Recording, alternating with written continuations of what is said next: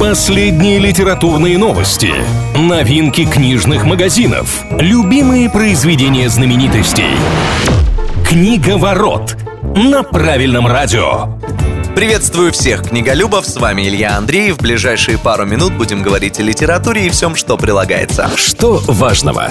В Москве в девятый раз прошла церемония награждения премии The Art Newspaper Russia, на которой отмечают самые значимые события в области искусства.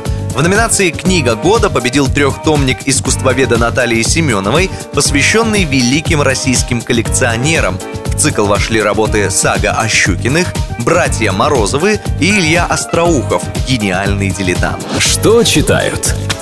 Специалисты сервиса MyBook провели опрос пользователей ко Всемирному дню поэзии, который показал, что 80% россиян неравнодушны к стихам. Почти половина опрошенных признались, что регулярно учат стихи наизусть. Из современных авторов наши соотечественники читают Веру Полоскову, Ахастахову и Дмитрия Быкова. Ну а самым популярным поэтом из всех когда-либо писавших у россиян оказался Сергей Есенин. Что нового?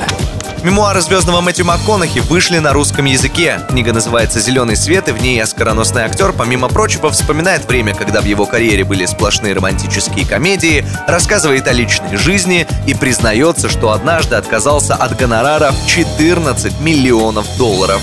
Сама книга стоит куда меньше. Печатная версия обойдется в сумму около 600 рублей. Электронный вариант можно приобрести чуть дешевле. Книга ворот на правильном радио.